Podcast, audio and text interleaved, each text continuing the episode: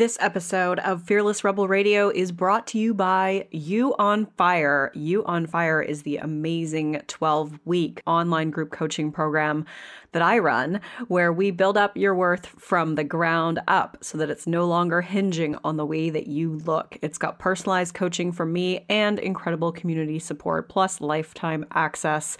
Get details on what's included in this program and sign up to be notified when doors open for the next cycle by going to summerinnanen.com forward slash you on fire. I would love to have you in that program and in that group. This is Fearless Rebel Radio, a podcast about body positivity, self worth, anti dieting, and feminism. I am your host, Summer Innanen, a professionally trained coach specializing in body image, self worth, and confidence, and the best selling author of Body Image Remix. If you're ready to break free of societal standards and stop living behind the number on your scale, then you have come to the right place. Welcome to the show.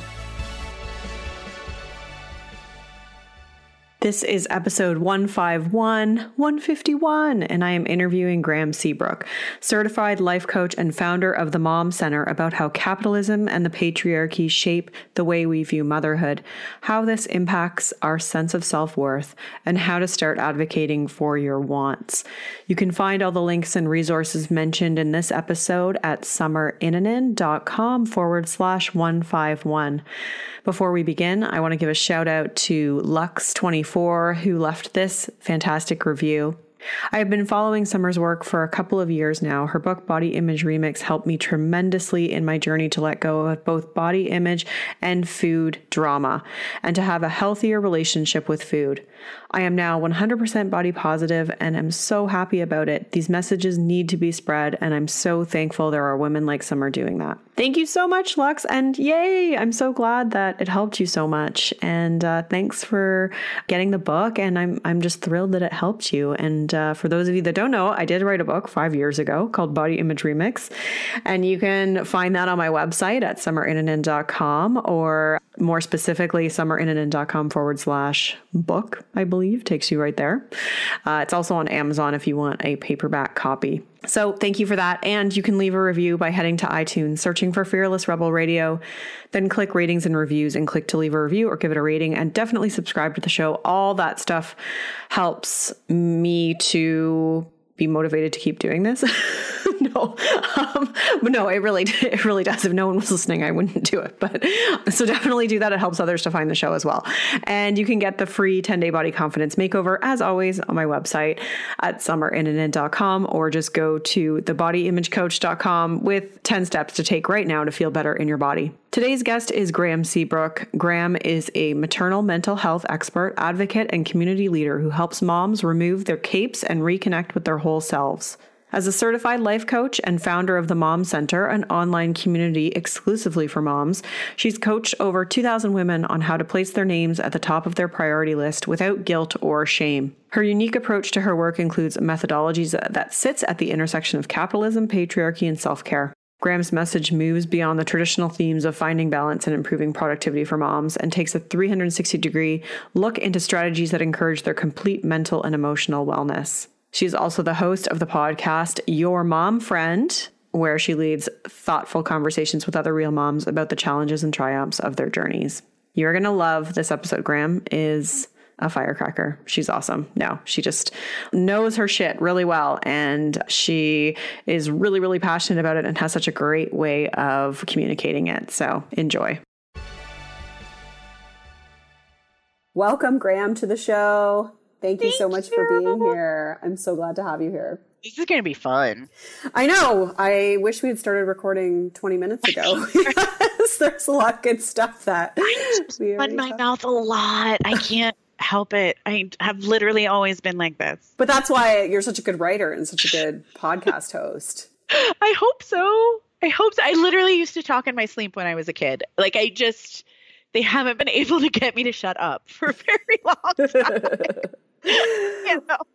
Well, let's have you tell everyone a little bit about what you do and what inspired you to be the coach for moms. Ooh, okay, yeah. I I wanted one for myself.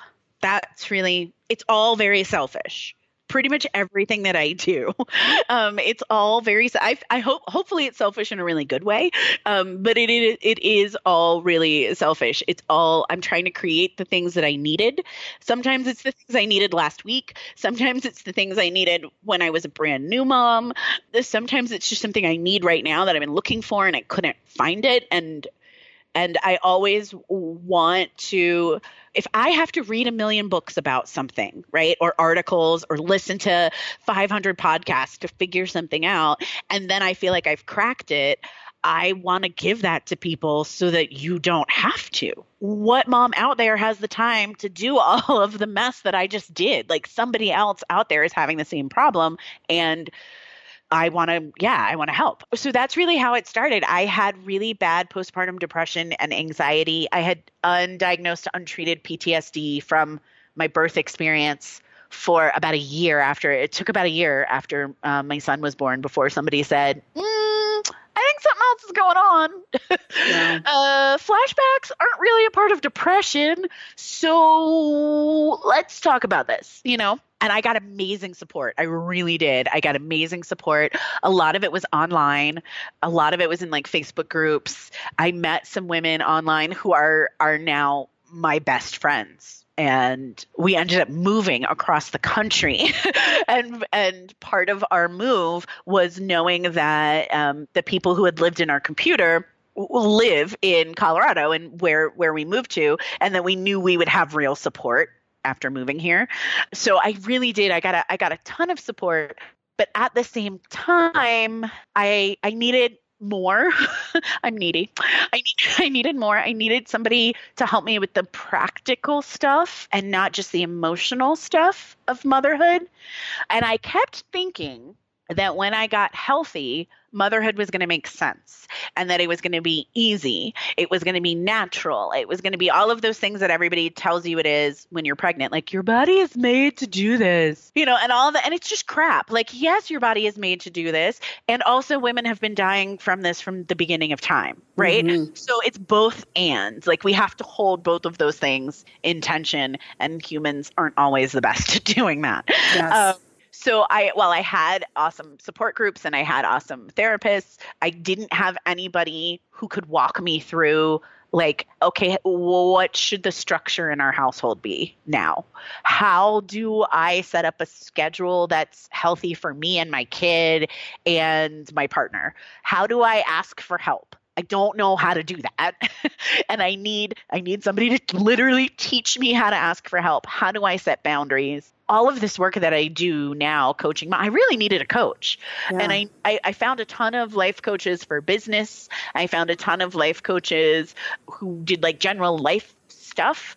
And the more I talked to them, um, a lot of them weren't moms. And so they didn't really get it. Mm-hmm. Um, and I hate saying that because you know, we hear um there's this shaming that goes on from moms to people who haven't had kids, especially to people who present as women who haven't had kids, of like, well, you don't really know and you yes. can't really understand, you know.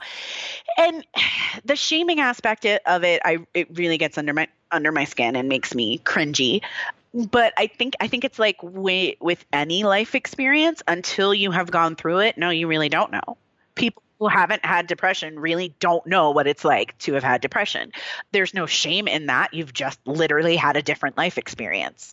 Um, I can't teach you what it's like to not have depression, right? Because that's your experience. You can't teach me what it's like to have depression. It's my experience. So there's ways that we can be helpful to each other and share our experiences, but there's a level of advice I just can't give you because I don't know. Yeah. you know. Mm-hmm. Um, and I and that's the same with moms. I needed somebody who was a mom who understood that I was a mom, that I was dealing with mental illness, and that I was trying to start a business all at the same time. I really needed somebody to tell me that that was a really shitty idea. I really needed somebody to shake me and be like, "What the hell are you thinking, woman?" but but maybe it's lucky I didn't because it worked. I started my yeah. I was like, screw it. If nobody else is going to do it, I'm going to do it. And I really just started talking about self care and writing about self care and writing about all the things I was learning about. And it started with a Facebook group. I feel like that's how such a I don't know, cliched story. Started, I started this Facebook group and then it just kind of grew. Um, like, but I did. I started this Facebook group called Self Care Squad and it's got a couple thousand members now. I actually handed it off to a really good friend of mine almost two years ago now. I, I handed it off to Gail and was like, Can you please adopt my baby? I can't do this and it's it was too much and it was too big and I couldn't do it anymore and my business had gone in a different direction and it was solely focused on moms and not on everyone, right? And she's been doing an amazing job stewarding that group and momming that group. She's freaking fabulous. So it still exists and even if you're not a mom and you want to work on yourself, Self Care Squad is a really cool place to hang out. I still hang out there. But yeah, I, I became more and more laser focused just on moms and the experience of motherhood. And as I healed and I got better and I realized, wait, it's not hard because I was sick. It's no, it's just fucked up. Like, this isn't right. Yes. the way we're doing this, this isn't working. And I was looking around and all of these other moms were struggling and I was like, wait, this isn't, it's not us. Mm-hmm. It is motherhood. It is this idea of what it's supposed to be, especially modern, you know, 20 teens, 2020 motherhood. Uh, no, it's a whole mess. And it's not us. It's not us. It really is the thing. And then I was like, okay, well, then we're just going to change the whole culture. And, and Adam looked at me and he was like, cool. Okay. I, um, babe, can you get paid for that? Like, I guess we'll find out. and you're still here. and he's like, okay, okay, sure. And he just started a new spreadsheet for the budget, which is his reaction to everything is just to start a new spreadsheet. That's that is that is. I've called him um, a spreadsheet with a beard before, and it's totally true. I like that. I'm the same way. I think that's yeah, that's pretty much his reaction to everything. He's like, okay, I'm just gonna, I'll redo the budget and um, we'll figure it out. Uh, it turns out you can get paid for that. Great. Because now I, I have I have one-on-one clients. I have a course that I run once a quarter, um, and I have a group. I have a, a private group that I took off of Facebook because Facebook makes me just I'm so glad nobody can see me right now because I'm making a horrible face. I can picture it. oh, it just frustrates me so much, and I had to get out of there um, yeah. as much as possible. So yeah. So it turns out, yes, yes, you can get paid for doing that. Not a lot. but but we're working on it. Yeah, I was gonna say right now maybe, but like no, not not not not a lot. Enough to pay for daycare is where is where we are now, which is not an insignificant amount of money. Let's yeah, be honest. I know. So yeah, I want to ask you about like one of the quotes that I guess went viral, eh, and that was the one that said "Mummy needs," and then you had the word "wine" crossed out. And so it said, Mummy needs an end to the white supremacist patriarchal capitalist system that makes modern motherhood so dehumanizing that self medication is both aspirational and expected. I mean, I said I wanted to change the culture. so, t- yeah, t- I mean, talk to me about. There's just so much in here, and I just I loved it, and I was like, "Who is this person?" I think that's when I discovered you. I kind of I think I'd seen one of your articles um, get circulated around before, but then when I saw this, I was like, "Oh, I definitely need to talk to this person." But yeah, I mean, how do you see when you talk about it as the culture? Like, how do you see the patriarchy and capitalism shaping the way we view motherhood? Oh my god, in literally everything. I can't even like in literally everything. Yeah. one of the one of the things that we've been doing in in my in my course that we did um we did it like 2 weeks ago. I challenged everybody who had kids over the age of 4. So like everybody who had kids who could really like you can have a conversation with, right? To sit down with their kids and ask them what were the things that mommies do and what were the things that daddies do? And make a list.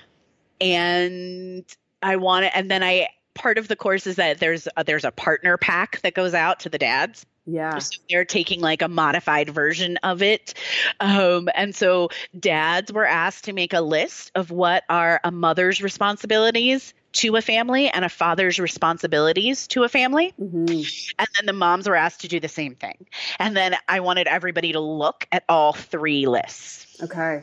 because that's really what it is. Okay, so it is every, it is whose responsibility is it to raise these children? Yeah. Whose responsibility is it?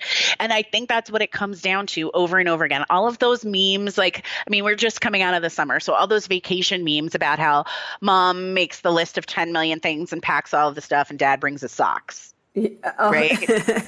and you know it's so funny like i i had that exact kind of experience i was like and i just lost it i was like ah i have to think about everything i'm like Yeah. all you need to Yeah. think about because i think my husband said something about how he was stressed about packing About and i was like and i just like i reached to my breaking point. and my husband is like and I, I read one of your articles that was like complaint. And I like, have one of the good ones. Yeah, I know Yeah. exactly. So I'm trying to word it in a way that like he's really one of the good open. Oh no, I know. He's he's open Right, and right. he's we, we communicate and we're working through these things, but they're so Yeah, yeah. embedded and like They're baked into Yeah, you, to him, to your parents, to his parents. They're in the air. This is the thing. It's like it's you're literally trying to change the air and the water and the soil.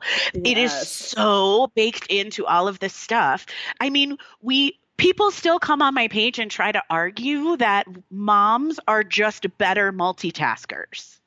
Some guy, some old guy said that to me in a parking garage because I was wearing my baby in a carrier and I was carrying groceries. And he's like, you know, women are just genetically better at multitasking. And I was like, no, oh, I think that's, I said, no, I'm pretty sure it's social conditioning. And I walked away. I It's a million percent is social conditioning. And it starts from the time that we're babies. And we don't realize that we're doing it to our kids from the time that they're babies.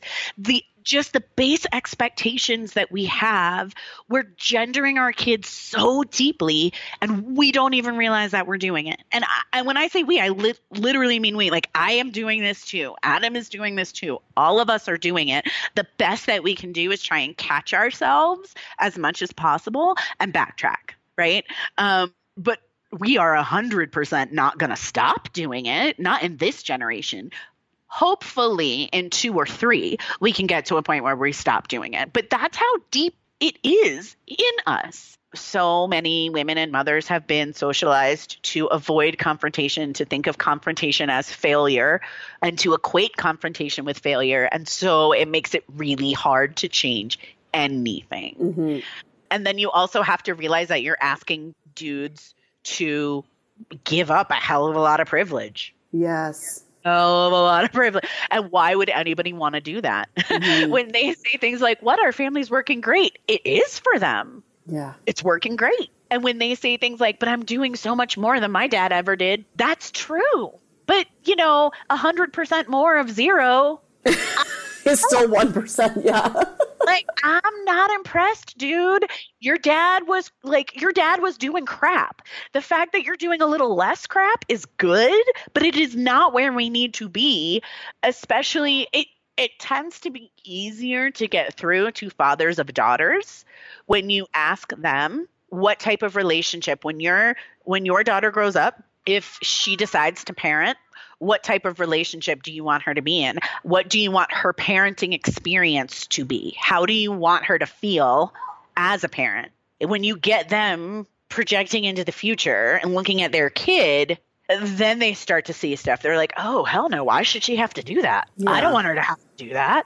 But Mhm. you're cool with your your partner or your wife or your girlfriend doing it. Mhm. Mhm. it, you have to backtrack. Like you have to reverse engineer it for them sometimes for to get them to see it. Yeah, the thing that I know you talk about, like the you call it the mother load, like the kind of the mental, emotional labor of of motherhood, and or you know, I know we're talking about this in like a really cis hetero way, but that's that's really this work? Yeah. I mean Yeah. so that's so that's been part of it for me. When i first started talking about moms i i really felt like i had to that everything i talked about had to be applicable to every single mom or it wasn't valid. Hmm because I, and I think that that's there are I don't want to call it wokeness, but there are stages to this. Like when you start to to see all of how all of the systems intermingle and how they all affect us. In the beginning, you can feel like every word out of your mouth has to apply to everyone or it's not valid. Yes. And I really have to give a huge shout out to my friend Andréa Ranae Johnson because she she just smacked me upside the head. yeah. and was like, look, you are an expert in what you're doing and what you know. Mm-hmm. Yes, that, that's and, helpful for me too. Thank you. Yeah. right? And yeah. there's nothing wrong with defining your lane and staying in your lane. Yeah. So as long as I am not saying that the work that I do with heterosexual couples applies to everyone, then because it doesn't, mm-hmm, right? Mm-hmm then I'm good. Yeah. then yeah. I can like I'm I am talking about specifically in in this thing. I am talking about the interplay between heterosexual men and women and how we can break that paradigm right? Um, can that maybe be helpful for queer families? Sure like there might be stuff in here that is i'm sure it is. There's stuff in here that's universal right? But am i qualified to run a course for queer parents? No i don't know of course no i would end up being harmful. Yes yes yes yes Yes. I 100% would end up screwing something up and hurting some and hurting somebody or multiple somebodies and like hell no, I should not be doing that. Yeah, yeah. Um, now I do run like uh, my my group for the mom center is for all moms, and there's all kind like there's gender non-binary moms in there there are questioning moms in there there are single moms in there there are married moms in there there are queer moms in there they're like uh, you know we're all in there helping each other out and supporting each other and that is a very open and inclusive space right um, but the course where we're talking about patriarchy and capitalism and that intersection within your family that has very clearly been defined as a thing for heterosexual couples. Yeah. I don't like hopefully this all makes sense. no, it, it, does and it's actually really helpful for me too as it relates to the way that I word certain things on for my programs and things like that too because yeah, yeah i mean yeah. there are there are certain things that are just for certain people and i announced a couple of days ago because i have really mean friends and they make me do things and it's annoying and they've been bugging me to make a planner so i'm making a, a planner and please summer don't ever do this. It's so hard. Is that your mom journal? No no they saw me make a journal. Okay these horrible people saw me make a journal and saw me go through like that was its own version of hell. Like right not even just writing the journal, that part I can do. I'm talking about like formatting and figuring out all that crap. They saw me do that. And then then they said, "Oh, you should make a planner. It would Go really well with the journal. Moms would love a planner. Planners are so hot right now." And I said, "Yeah, I should totally do that." And then I announced it because I knew that if I didn't like if I didn't oh, make I it saw real. you ask about it. Yes. Cause I'm just I am not a smart person. and I'm already regretting it. This shit's hard, and don't ever, just don't do it. Just you know, don't. you can just abandon it, right? Permission to abandon. On Hi, have you met me? Also, most stubborn person ever. So, okay. yeah, I mean, I could, and anybody else would, and also I'm not. Um, but I, I figured I should ask moms what they actually want in the planner, so that I don't go off and make all of this stuff that nobody actually wants or needs, right? So, so I did, and somebody in the comments said, you know, you should really call it a parent planner or um, a planner for parents because that would be much more inclusive. And I was like, but it's not. Mm-hmm. Yeah. It's not a planner for parents. I, I, it is specifically for moms. And if you don't see yourself as a mom, then you should not buy this planner. Yeah. Buy like there are a ton of different planners out there. Then you should buy another planner that fits you and your life and your um, truth and your you know like of who you are right? Mm-hmm, mm-hmm. you yeah. should not try like i can't make a planner for moms slap a new name on it and call it inclusive. Like yeah. Fair. It's totally fair. It's actually just yeah it's being clear on who you help. Yeah. Yeah that's not inclusive. That's you know that would then somebody somebody who is not a mom would buy it would spend money on this planner and be using the planner and it would be harmful to them. Mhm. I don't want that to happen. yeah, Yeah. Um makes sense. and, and eventually you know, she went back and forth with me for a while on how like yeah, I was excluding people and I'm like, "Yes. Yes, I yes, I am." yeah. Um and that's not always a horrible thing. Uh well, yeah, because in the context of harm, it's like it makes a lot of sense. Yeah, yeah. yeah, yes like i i, I don't know i i yeah and i i feel like um this does not mean that my lane cannot expand later as i learn more and grow more and be and grow my capacity to hold space for more people right it means that i know where i am now and who i am helpful to and who i am harmful to right now yeah. So I want to circle back to the mother load. yes and that emotional and mental labor and that the impact of that like the burden that we carry you know how like how do we start to change that? I feel like that's one of the hardest things because it's like It it's one thing to say you're going to be responsible for helping to pack or whatever or packing but it's the okay but then like in my brain there's so much space in my brain that's being occupied by like okay i have to remember to pack this i have to remember to pack that like all that stuff. Like how how do we start to change that and shift the balance I actually I define the mother load. There's four things in it. It is mental, emotional, physical, and financial. okay financial covers career and and also for stay-at-home moms that nagging feeling that you shouldn't be spending money on this or you shouldn't be doing this thing or you shouldn't be you know because you're not contributing financially to the household which is bullshit. Yeah. that so so it covers a lot of things right? And people get really caught up in that mental and emotional part because it's hard to parse those two. Yeah Mhm. so for me, mental is all the CEO functions. It's the remembering, it's the researching, it's all of the parenting books that you've bought and the 5 million planners that you have and the calendars that you're keeping and that, like that's mental. Emotional is the worrying that you're doing, the teaching your kids um, emotional Ah, see, now my brain just stopped. Mom brain, thank you. Um, teaching your kids emotional intelligence, being there for them during the meltdowns, and all of Mhm. the worrying and the feeling work that you're doing, right? Mhm. Um, and then the physical is the literal, like, physically doing the laundry, driving them to wherever, um, cleaning, all of that stuff. And so the things that go in these lists, even though I've kind of separated them out, there can be many things that go into multiple lists. And for a lot of us, they're going to look totally different. For me, doing the dishes goes in mental and emotional and physical. For somebody else, it might just be physical. They don't have any other connection or association to it. They just do the thing and it's fine, right? yeah makes sense Um, so how you change that? oh no, yeah, no, I know. I actually kind of teach about this. Um, is first you have to make it visible, right? That's kind of why I just went through those those lists. Is that like one of the things I have people do is literally write them down, yeah makes sense like write it out. You have to be able to see it. When you can't see it, you can't change it. When you can't see it, your partner can't see it. I have a challenge that I do with moms. It's called the post-it note challenge, and you literally just take a pack of post-it notes and a pen. Pick any room in your house set a timer for 20 minutes on your phone or you know if you have an egg timer or whatever set a timer 20 minutes. Close your eyes in the doorway or the entranceway or whatever of the house of the room that you've chosen. And when you open your eyes you walk through the room and put a post-it note on anything that sparks a thought or a feeling and you write the thought or feeling on the post-it note now, you only got 20 minutes, so you may not write the entire long thought process that you have. You may just write a word or a phrase or a symbol that's going to remind you of what it is.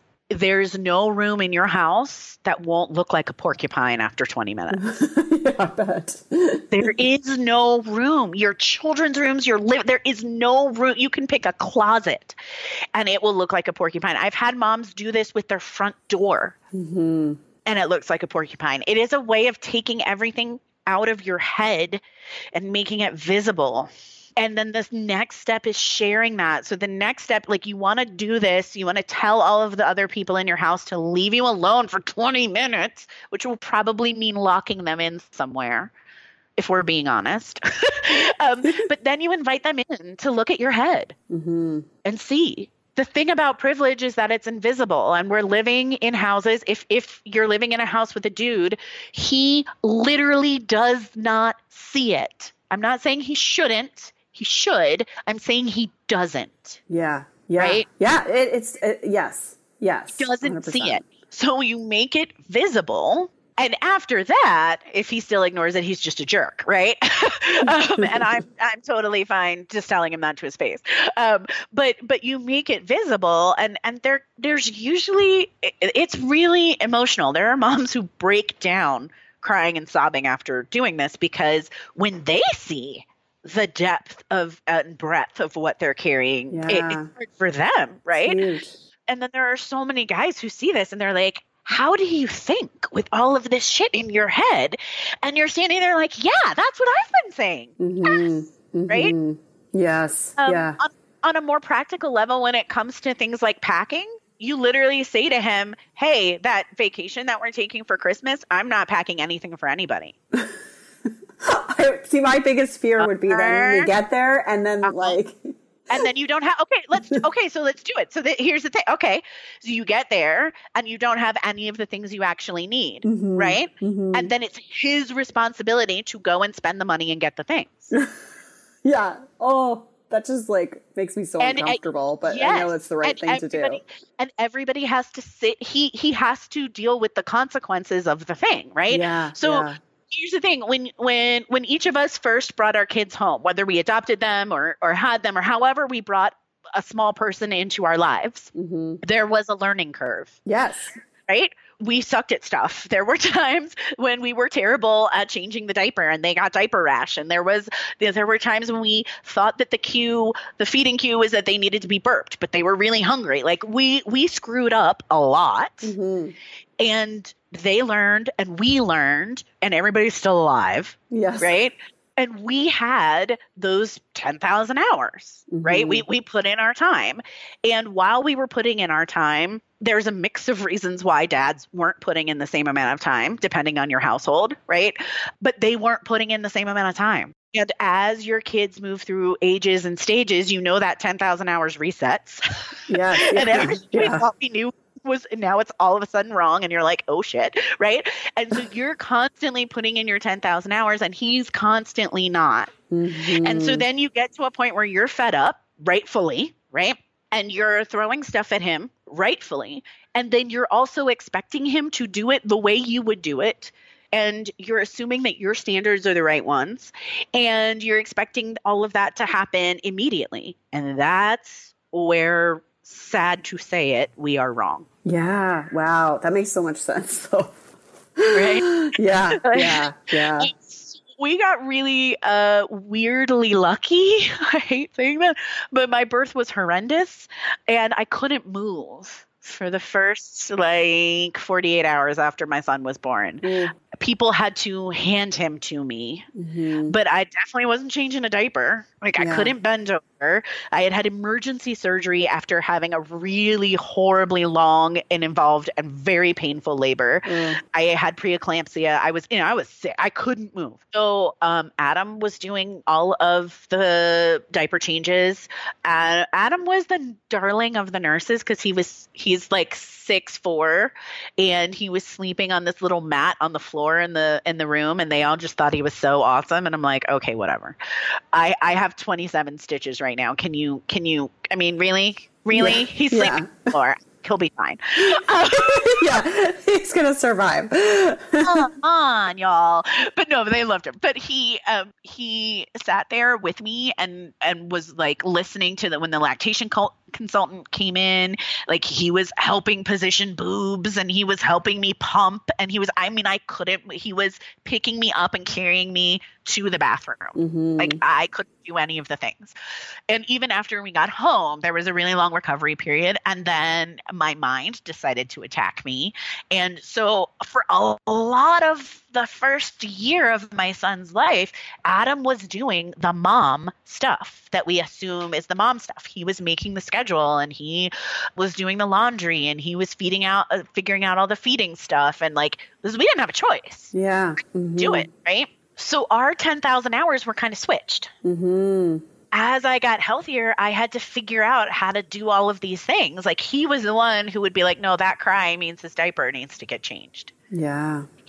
That and I didn't. Even though I was the one home all day while he was back at work, I was just, you know, barely keeping myself alive at that point and barely keeping my son alive at that point. And Adam was the one that was really picking up on all the cues. So our household, even as we evened back out and I was able to do more things, there was never a feeling in our house that he couldn't do it, that it was some mysterious mom thing that he couldn't figure out. Mm-hmm. He just figured was, it out because he had to. Yeah. right? If Which is what we do. if you disappeared tomorrow, I promise you that your partner, husband, whoever, the dude in your life would figure this out. It would be messy and there would be times when your kids had to suffer consequences, like not having a warm jacket at school one day when it's cold, right? And then your kid gets sick. And then you, he would have to deal with it because you wouldn't be there. so um, there are some moms that I have coached that have just gone on strike. Yeah. They've just, it works best when you legit leave your house for four or five days. Well, you would have to. Yeah. Yeah. yeah it would be impossible to. Yeah. That's when that. it works yeah, that's when it works.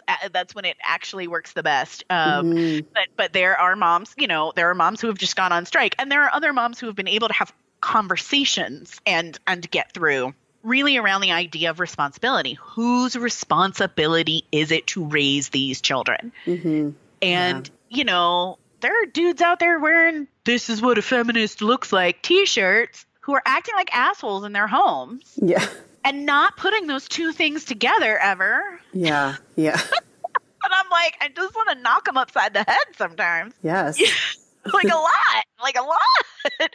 um, but it is, it's really complicated, and that's part of why I made the partner pack for motherhood liberation was that I knew that you know I couldn't just work with moms on. My focus is on moms, right? My focus is on you getting really, really clear on who you are, what you need, what you want, what your goals, values, and priorities are. I want you to be centered in those, and I want to help you discover those, right? Yeah. Yeah. Then we can talk about how you actually live those out in your daily life.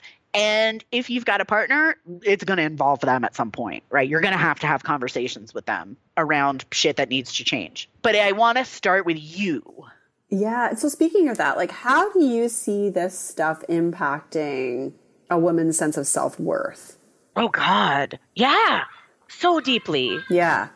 Deeply. Okay, I literally have a um I have a tattoo on my left arm that faces me. It's on the inside of my arm. Also, don't ever do that. It's super painful. Don't there's so many things that I've done that I'm like, you guys, don't do it. Don't. It's not it, it hurts so bad. It says worthy. Yeah. And it, it doesn't it you know on the outside of my arm i also i put a sleeve of flowers around it so when most people who see my arms or hands or whatever just see the flowers and like oh that's pretty um, they don't know about the message on the inside because it's not for them it's for me mm-hmm. i have to remind myself that i am worthy and i remind all of the moms that i work with and just moms in general i say this over and over to the point where some of the moms in the mom center just roll their eyes now when I start saying it because they're just used to me and over it.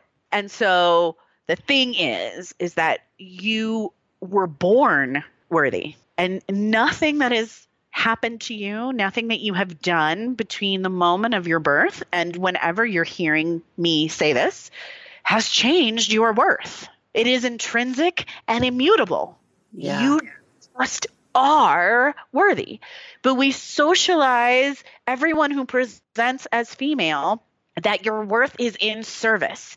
Your worth, and especially, and this is where race comes into it, that and culture comes into it, that for some of us, our worth is in strength. Our worth is in how much pain we can hold for others. Our worth is in what we can carry and not just in the fact that you're awake and breathing right now right?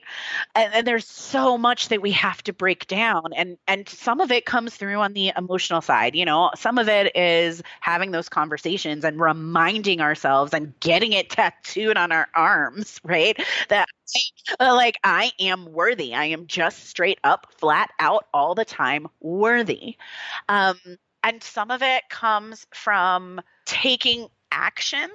Sometimes we're reverse engineering. Like, okay, if you really truly believed that you were worthy of rest, how would you live your life? Yeah. Mm-hmm. And and getting an answer from them because that's going to be different for everybody, right? Getting an answer and then challenging them to live like that for maybe depending on the person, maybe it's only for one hour. Yeah. Mm-hmm. Right? Maybe starting with half an hour, 15 minutes. And then we're moving up to an hour, half a day, a whole day, three days, a week. And and they start saying, Well, okay, well, the only way for me to do that is for me to also do this thing and this thing and this thing. And I'm like, now we're cooking with gas. Yes. right? That's when I start. That's when my evil laugh comes out, and I'm like, "I got you." Mhm. Um, Mhm. yes, we are going to change your whole life, hun. Yes, we are. um, I have sucked you in. This is my evil plan from the beginning: was to make you happy and healthy in all aspects of your life. I just started with this one little corner, um, because that's really how it works. Exactly. Yes. Really how it works. It's really um, this is my secret for sucking them in. I've just given it to you and all of them. Now they know. It's still gonna. It's still gonna work. Well, yeah, because people don't necessarily do it on their own. They'll see. They'll be like, "Grandma's sucking me in right now, and I'm still getting pulled in." Oh shit! That's yeah. That's how it's gonna work. It'll be fine. It'll be. So, real quick before we wrap up, I wanted to ask just about because you wrote this really great piece about wanting and the shame around wanting, and you wrote that you were the type of person that sees your needs as inconveniences as your and your wants as things that you must earn, like that idea that we have to like earn our wants. Yeah. So how, you know, how have you learned to better advocate for your wants? Like what's your advice to to people listening and uh, some of the people that you work with? I, uh, for me, it all started from my my worth practice. Mhm. and and really i have to give a shout out to my friend joanna dane who is she posts these just like ah she's writing her soul out you guys like i don't even know how to explain it um, but she posts every morning about wanting and that's really what opened my eyes to it to what was going on inside myself.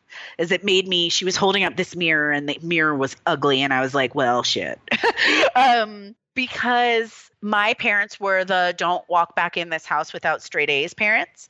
My dad literally used to say to me every day and he still says this to me even though i push back every time he says it now you only have the right to be right. Never have the right to be wrong and there's so much race and class in there. There's so there's so much so much that we can't even parse that all out. But it really deeply impacted the things that i was that i thought i could want.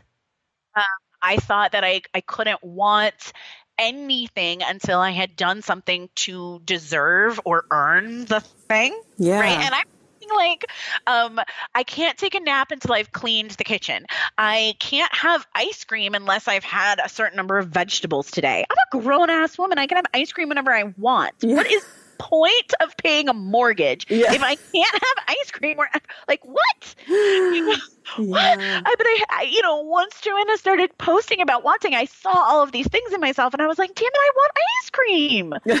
like what? I, I and I saw like, are you kidding me? Am I still actually treating myself like a child, and not even the way I would treat my children? hmm right? Am I still actually like acting out these things of the way I was treated as a child? I am 40 years old. You can't tell me with my gray hair and saggy boobs that I can't have ice cream. Oh, hell no. I got really angry about it, right? And I looked down at my arm and I saw the word worthy there. And I was like, I am worthy of wanting things. Mm-hmm. Yeah. And I realized that one of the things that I've been doing with my kids since they were super, super little, my son is a hinter. He's a, well, mommy, uh, did you know it is almost dinner time? Yeah, I did. Yeah, I knew that. Okay. when what I know is that he wants to ask me for something specific for dinner, and I'm just not playing the game. I yes. refuse to play the game. I'm not going to raise a passive aggressive child. So I'm like, if there's something that you want, ask for the thing that you want. And I must say that to him five or six times a day. So why the hell was I not asking for the things that I wanted? Not even Mhm. from myself, right? Yeah. Not e- I'm not even talking about from Adam or my kids or my friends or my parents, from myself. I wasn't even naming them out loud. And I was like, okay, if I'm going to give him this edict that he has to ask for the things that he wants, then I have to do it too. Mm-hmm. And I started making myself write down at least five things that I want every single morning when I wake up. Oh, wow. Five things. And what I found is that as I got past all of the physical stuff, it started with like, I want to go back to sleep for 20 minutes. Um, I want Idris Elba to knock on my door. I want a puppy. I want a nanny. I want oh, somebody oh, yeah. else to clean the toilet. Like, you know, it started with all of these, like, really, it got deeper. It got, eventually, it got like, I started realizing things about myself that, like, I want to retire into the mountains Mm-hmm. Had no clue until that came out one morning. And I was like, oh, cool. Should probably give Adam a heads up. right? Like, I want to lead a retreat for moms. I want to um, have time, more time to really talk to my friends and really know them on a deeper level than I do right now.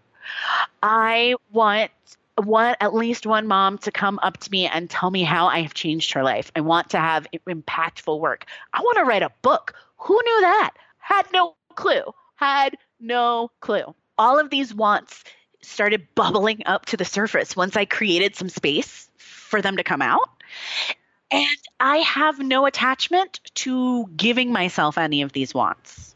None. That was part of the rule was that I got to say whatever I wanted without it being possible, without me then having to work to get it. Like I'm allowed to just want things even if they're not possible. Yeah. Yeah. I, you know, I don't have to necessarily, and, and it's not a failure if, you know, Idris Elba never knocks on my door with five puppies.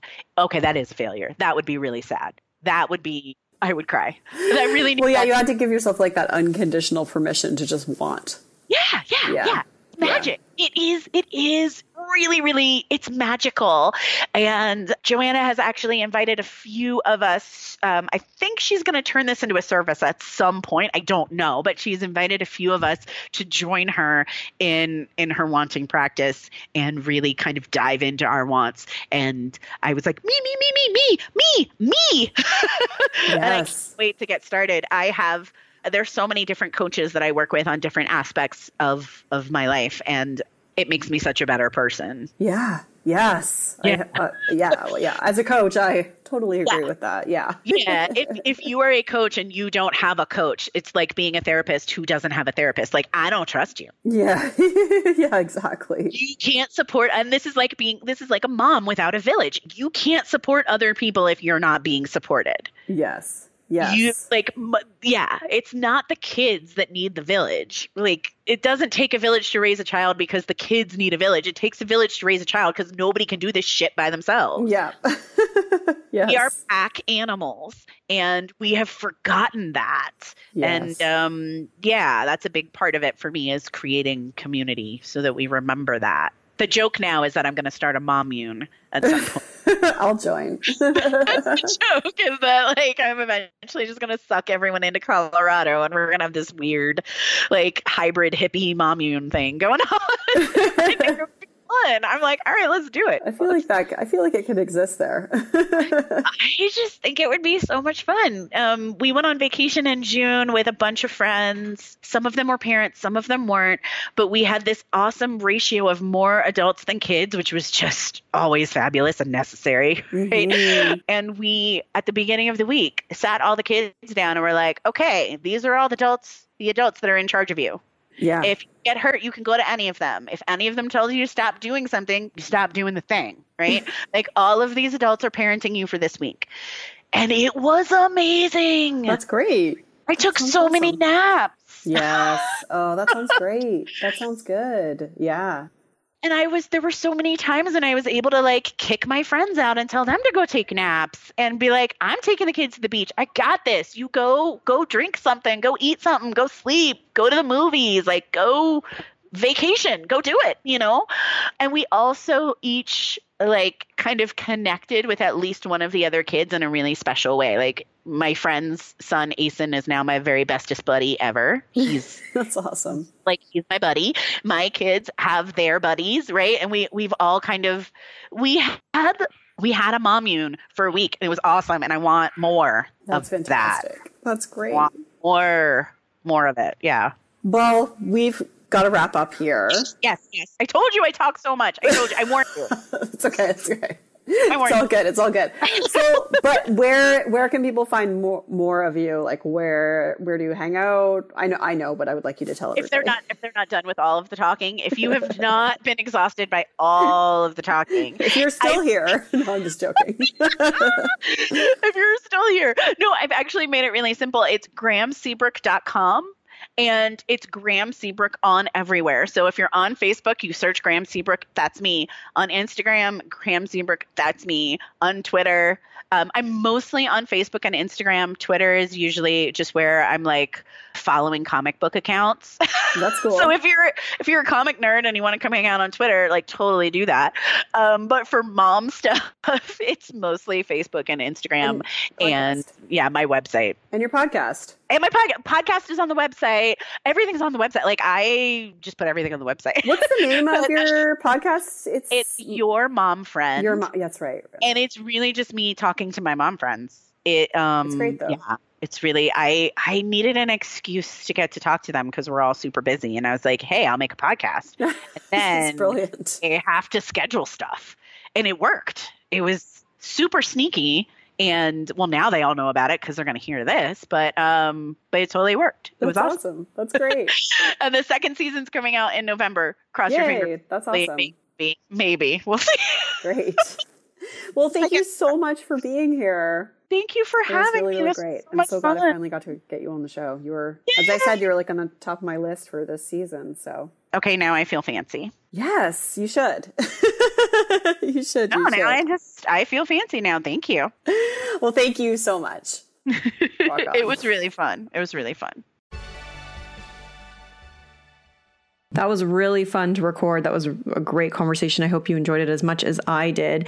You can find all the links and resources mentioned at summerinnanen.com forward slash 151. And uh, so many good exercises and questions to you can use in your life. I was really uh, thinking about a lot of the things that Graeme said during that conversation and afterwards. Um, one of the things I just wanted to clarify before we wrap this episode up is just the, the idea of, of, you know, her work being n- not inclusive. Not that I would call it that, but uh, for for lack of a better term, that's kind of how what she said because um, you know she said she she really targets moms and female identifying moms, and uh, and I was saying yes, I agree with that, and makes sense to me, and and in my business, you know, I I I don't talk to men. And i think you know sometimes i've been told that maybe i'm not inclusive and things like that. So and when she was saying those things and how you can't be for everyone and how you know you only have a certain range of experience and expertise and you don't want to cause harm and everything else. Anyways I, my brain was just going and it was it, i was nodding my head and thinking okay okay it makes sense now. And i don't feel so bad anymore. So in case you were reading into my reaction that's what was going on in my head. Anyways hope you enjoyed this episode as much as i did and i will talk to you next time rock on I'm Summer Innanen, and I want to thank you for listening today. You can follow me on Instagram, Facebook, and Twitter at Summer Innanen. If you haven't yet, go to Apple Podcasts and subscribe, rate, and review this show. I would be so grateful. Until next time, rock on.